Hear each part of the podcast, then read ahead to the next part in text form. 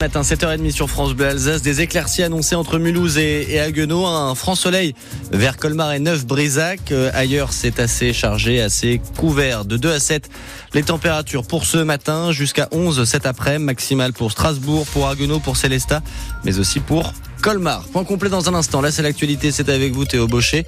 Et les apiculteurs alsaciens ont le bourdon. Déprimés par la concurrence étrangère qui plombe leur production, les négociants veulent tirer les prix vers le bas. Et en Alsace, il reste aux apiculteurs des kilos et des kilos de miel sur les bras, Olivier Vogel. Au rucher des Vosges du Nord à Strut, près de la Petite Pierre, c'est une année de production qui sommeille sans trouver preneur.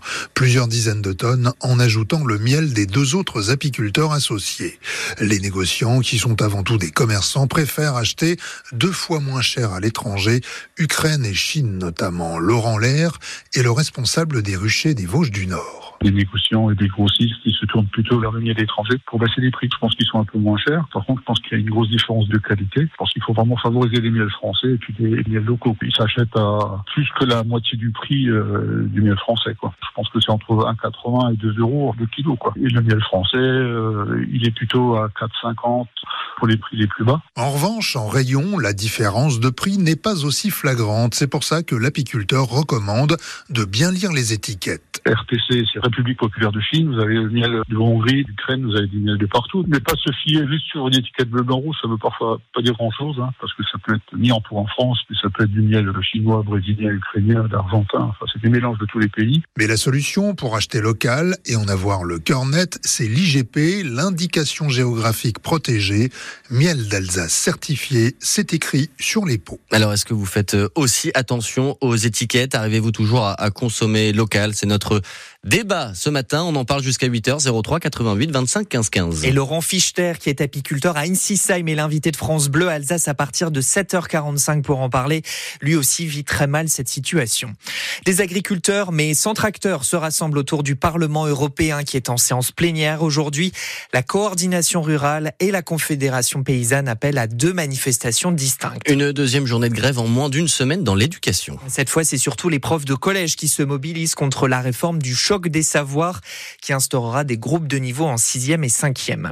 Eux occupent parfois des écoles, mais pour alerter sur la situation des enfants qui dorment dans la rue.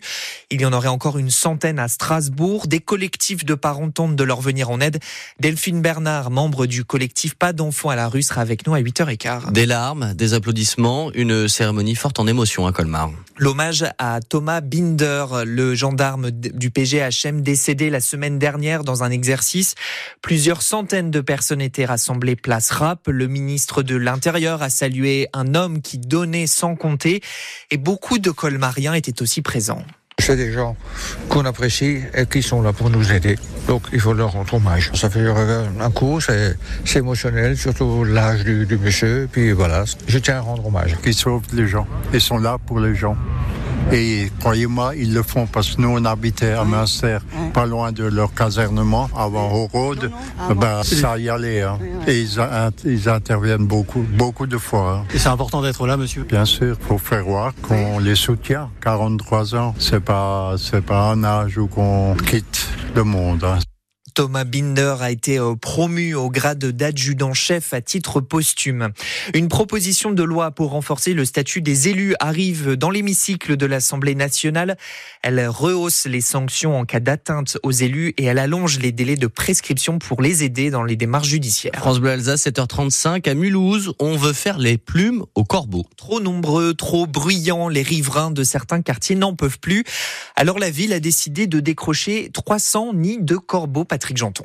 Une opération prévue sur deux semaines, les décrochages de 300 nids de corbeaux répertoriés dans différents quartiers. Stéphane Gerbeau, chargé de mission biodiversité au service des espaces verts. Notre mission aujourd'hui, c'est d'organiser un démontage des nids de corbeaux freux sur la ville de Mulhouse, sur nos, arbres à nous, en hiver. Donc les nids sont vides, il n'y a pas d'œufs, il n'y a pas de, petits, pour euh, limiter, on va dire, le nombre de corbeaux qu'on aura à la prochaine saison qui va commencer en mars, de nidification. Corbeaux, il y a beaucoup de, de nuisances euh, pour les Mulhousiens, notamment sur certains quartiers, comme ici ici euh, cité Bel Air pour le bruit d'abord et aussi parce qu'ils vivent en colonie et qu'il y a énormément de fientes qui tombent. Ce sont les riverains concernés qui ont réclamé une intervention de la ville de Mulhouse.